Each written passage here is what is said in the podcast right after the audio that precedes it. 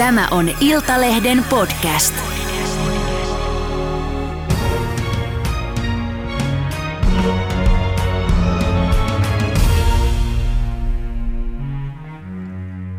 Tervetuloa TVstä tuttu Suomen supernäni Pia Penttälä. Kiitos. Sulla on pitkä historia lastensuojelutyöstä ja olet myös psykoterapeutti. Olet yli parikymmentä vuotta toiminut tosiaan lasten parissa. Noin kauan tuota työtä tehneenä, siis ihan muualla kuin TVssä, niin millainen lapsi tai, tai lapsen kohtalo ja hänen tarinansa on jäänyt sulle pysyvästi mieleen? No varmaan niitä on muutamakin. Se on ihan selvä, koska on yli, yli niin kuin 20 vuotta tehnyt töitä perheiden kanssa. Ja, ja tota, ehkä mä nopea semmoinen poiminta tulee ihan silloin, kun mä oon tehnyt tuo kadulla töitä nuorten kanssa. Itsekin mm. nuorena, nuorena naisena, niin, niin siellä oli yksi semmoinen tyttö, joka viikonlopusta toiseen veti päänsä täyteen. ja, ja tota, ja aina siinä vaiheessa, kun hän oli tietyssä humalatilassa 14-vuotiaana, niin hän tuli, tuli luokseen ja, ja, ja tota, halusi niin kuin itselleen lohtua ja aikuista. Ja jotenkin se aina tuli sitten mun luokse. Mm. Ja mä tiesin sitten jossain vaiheessa jo, että tämä tapahtuu niin kuin joka ikinen perjantai yö, kun näin tulee käymään. Mä olin vähän avutonkin ehkä nuorena ihmisenä auttamaan siinä mielessä, että, että mä näin, että tällä nuorella on päihdeongelma ja, ja alkava mielenterveysongelma, mutta tähän pitäisi varmaan jonkun muun puuttua kuin katutyöntekijän mm. perjantai-yönä. Ja, ja tota, sitten mä kerran, kerran sitten hermostuin niin kovaa jotenkin sen omaan saamattomuuteen ja nappasin sen tytön autoon ja menin heidän kotiin tietämättä yhtään mitä siellä on niin kuin vastassa. Ja, ja, ja, ja muistan kyllä niin kuin ihan lyöneeni melkein nyrkkiä pöytää, että ettekö te tajuu mikä teidän tytön tilanne on. Ja siellä on vanhemmat humalassa ja isä on vankilakierteessä oleva kovan luokan tekijä ja siellä mä tiedän, että sä paasaan. Mitä tapahtuu? Ja, ja tota, meistä tuli ihan hyvät, hyvät niin kuin vuorovaikutustaitoiset kumppanit keskenään, keskenään niiden vanhempien kanssa ja ei he niin kuin kokenut sitä sit yhtään pahana. Joskus mä muistan, jatkettiin pitkään tämän tytön kanssa, niin mä jouduin hänen aggressiivisen käytöksen takia soittaa poliisit ja, ja, ja he vei niin kuin putkaa ja se tyttö itki, että älä päästä mua sinne, että mua pelottaa. Ja mä niin kuin itkukurkussa sanon, että kunnioita edes sitä pelkoa, mutta kun meidän pitää jostain saada tässä maailmassa kiinni, että me voidaan muuttua. Sen, mä muistan aina sen tarinan ja, mm. ja ne hetket, kun mä oon joutunut painaa sen poliisin oven kiinni ja aamulla sitten hain itse pois tytön ja vein taas kotiin. Ja monta vuotta tehtiin töitä töitä siinä tarinassa ja enkä tiedä, miten on päättynyt, että mm. perhe sitten jatko matkaa toiselle paikkakunnalle. Mm. Tämä on muun muassa sulle jäänyt mieleen. No miten joku vanhempi, kun olet paljon kaikenlaisia vanhempia nähnyt, niin olisi jopa sinua järkyttänyt? Millainen vanhempi? Tai no niin, mä luulen, että mä varmaan oon, oon hyvällä koulutuksella varustettu ihminen ja paljon nähnyt. Mä osaan jo ajatella, että, että meissä on virheemme ja, ja pitää katsoa vähän niiden taakse. Mutta mut kyllä mulla niin kuin tänä päivänä niin, niin semmoista järkytystä ja ennen kaikkea niin kuin semmoista oikeasti vähän niin kuin semmoista vihan tunnettakin niin kuin tuo vanhemmat, ketkä on semmoisia piinkovia ää, työmarkomaaneja että semmoinen piinkova työnarkomaan, niin hän on hyvin tunteeton, hyvin, hyvin tota, suppea tunteinen ainakin läheisiään kohtaa. Ja, ja kun me tiedetään, että lapsi tarvii peilikseen kaikenlaisia tunteita omilta vanhemmiltaan ja sitten kun sitä ei pysty antamaan, niin, niin se on kyllä semmoinen, mikä muutenkin semmoiset vanhemmat niin kuin mieli ottaa kahden keskiseen keskusteluun, että, että lähdetään ehkä vähän kaivelemaan ensin niitä heidän asioita, jotta he pystyisivät auttamaan niitä lapsia. Mm.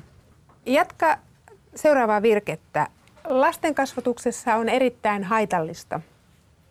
Ähm, jos ei olla läsnä lapselle.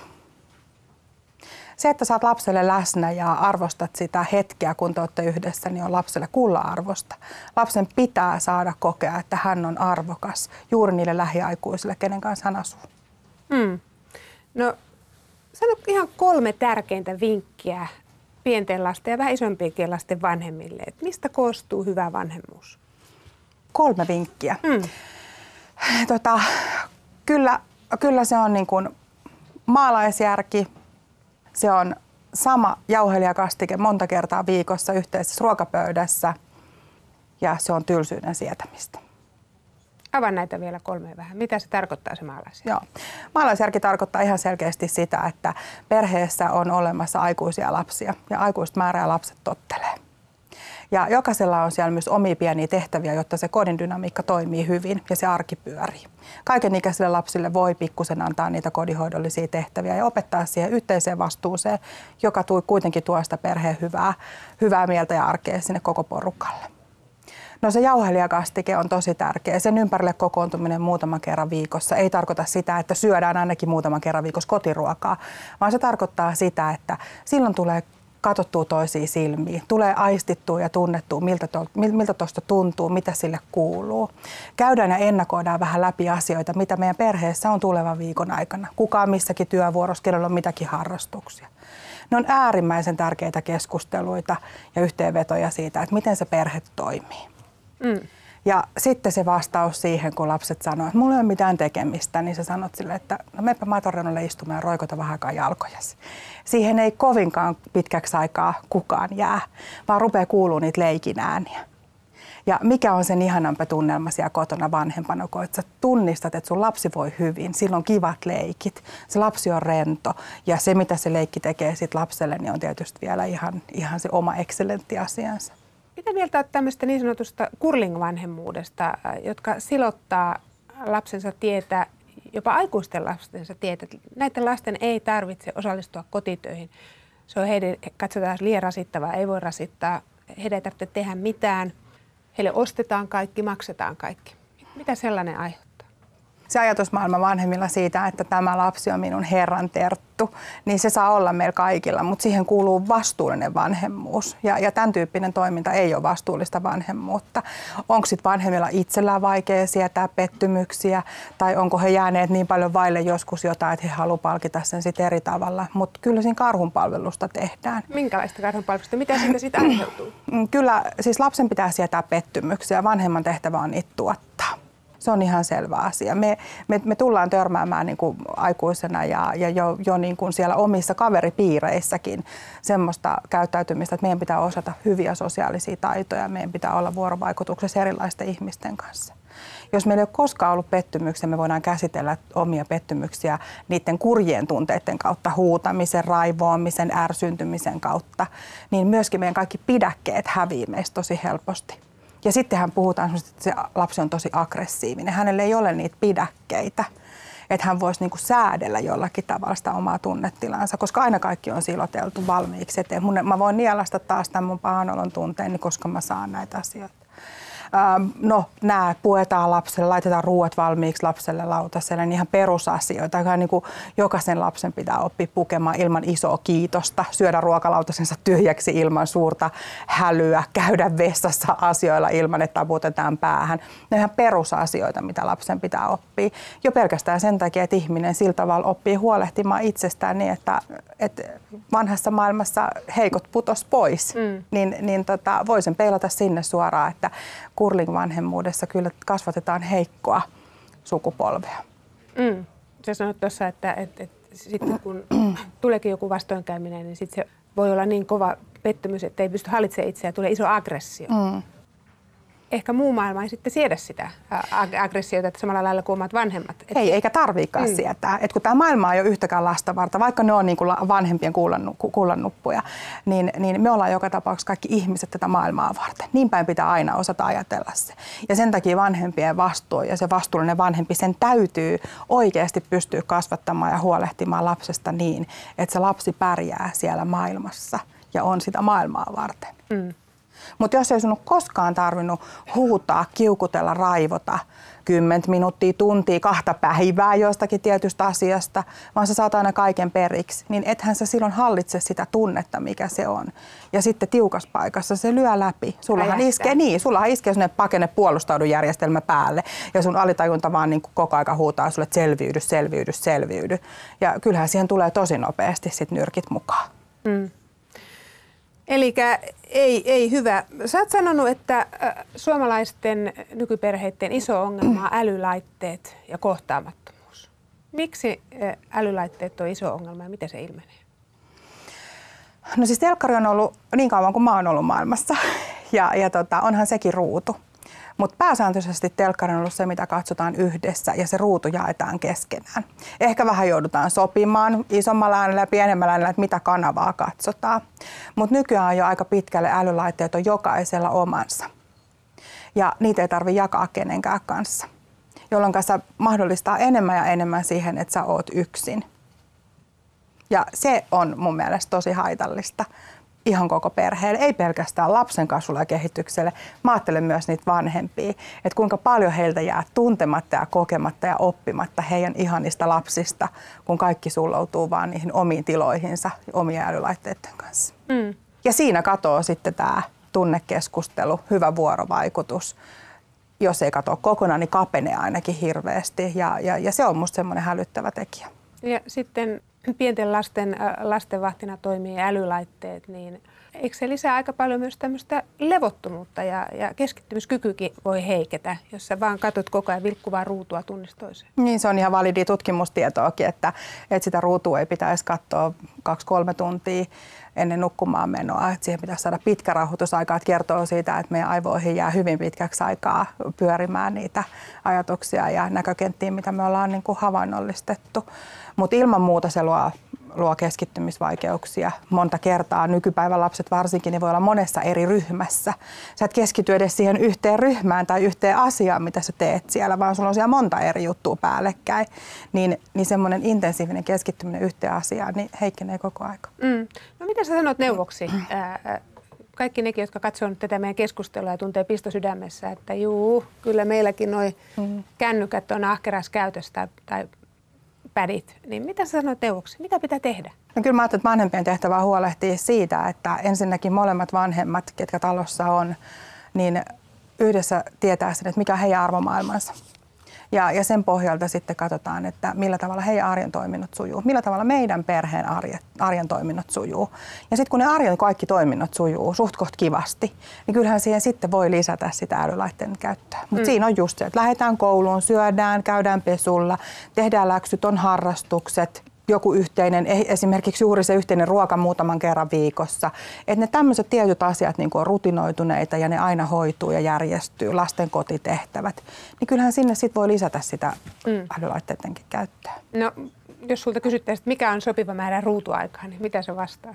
Se on juurikin hyvin yksilöllistä. Niin. Se on tosi yksilöllistä. Että, jokainen näkee vanhemmat sen, että et, et, et sit kun lapsi on sellainen lapsi, joka niinku oikeasti ei millään halua irrottautua, se tulee selkeä eroahdistus. Ei mm. vielä, ei vielä, keksii tekosyitä ja myöhästyy ruokapöydästä ja joka paikasta. Niin silloin puhutaan jonkunnäköistä ongelmasta. Ja, ja silloin siihen täytyy puuttua. Mm. Puhutaan myös siitä nykyään, että, että lapset ei enää leiki. Jäät sä tämän huolen? Jaa. Ihan siis leluja muille. Kyllä. Tämä on yksi, yksi niin kuin surullisimpia juttuja, mitä olen nyt nähnyt. Mä en ihan aina voi kaikkia asioita peilata mun omassa perustyössäni, koska mä teen kuntouttavaa psykiatrista työtä mun perheiden kanssa ja siellä on niin kuin omat haittapuolensa ja ongelmansa. Mutta nyt varsinkin, kun on voinut supernännä kulkea suomalaisissa perheissä jo, jo nyt sitten niin kuin kahden tuotantokauden mm. verran, niin, niin tota, mä näen leluja tosi vähän ja myöskin kirjoja. Miksi se on sitten surullista? No on se surullista ihan, ihan niin kuin lähtökohtaisesti sen takia, että leikki on lapsen työtä ja se niin vanhanaikaiselta kuin se sanonta kuulostaa, niin se on kanssa kyllä ihan tosiasia, että leikin kautta lapsi pystyy luovuuteen, mielikuvituksen käyttöön. Ne on asioita, joilla lapsi kasvaa ja kehittyy nimenomaan siellä sosiaalisten taitojen puolella, vuorovaikutustaitojen puolella – Leikki myös jäsentää lasta, lapsen päivää. Leikin kautta se pystyy purkamaan lapsi erilaisia tuntoja, kokemuksia, näkemyksiään. Plus, että kun sä kuulet, että lapsi leikkii, niin sulla on hirvittävän hyvä kenttä itsellä siinä niin kuin miettiä, että missä se lapsi menee omien ajatuksiensa kanssa. Ja sä voit vetää hänet sitten jossain kohtaa keskustelemaan esimerkiksi erilaisista teemoista ja asioista. Sä pysyt hyvin asiantuntijana sun lapselle, kun lapsi leikkii. Mm. Mutta jos se lapsi on hiljaa sen kännykän kanssa, niin mistä sä tiedät, mitä se tekee tai ajattelee? Kyllä. Mm. Pia, sä oot itsekin kolmen nyt jo aikuisen lapsen, isomman lapsen vanhempi, niin mitkä oli sun omia haasteita silloin, kun sä olit äiti?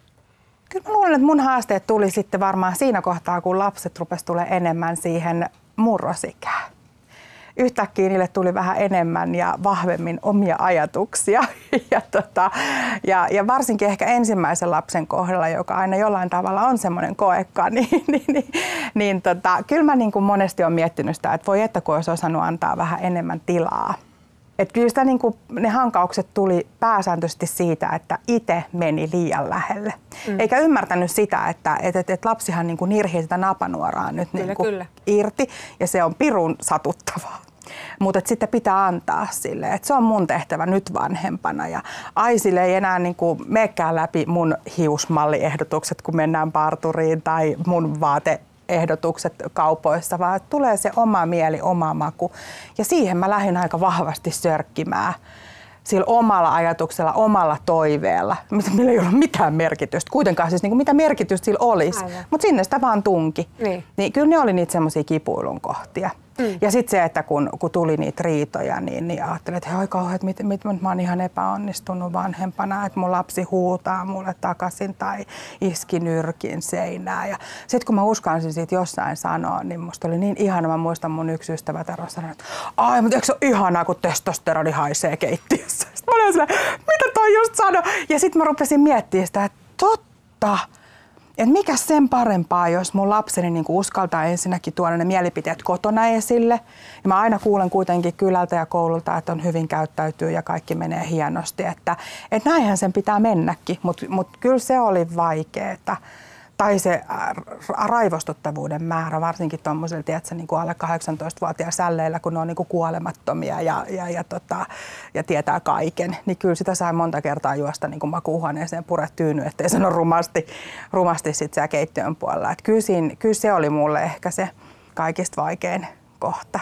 Mm. Saat paljon palautetta nyt, kun ihmiset tuntee sut myös television kautta?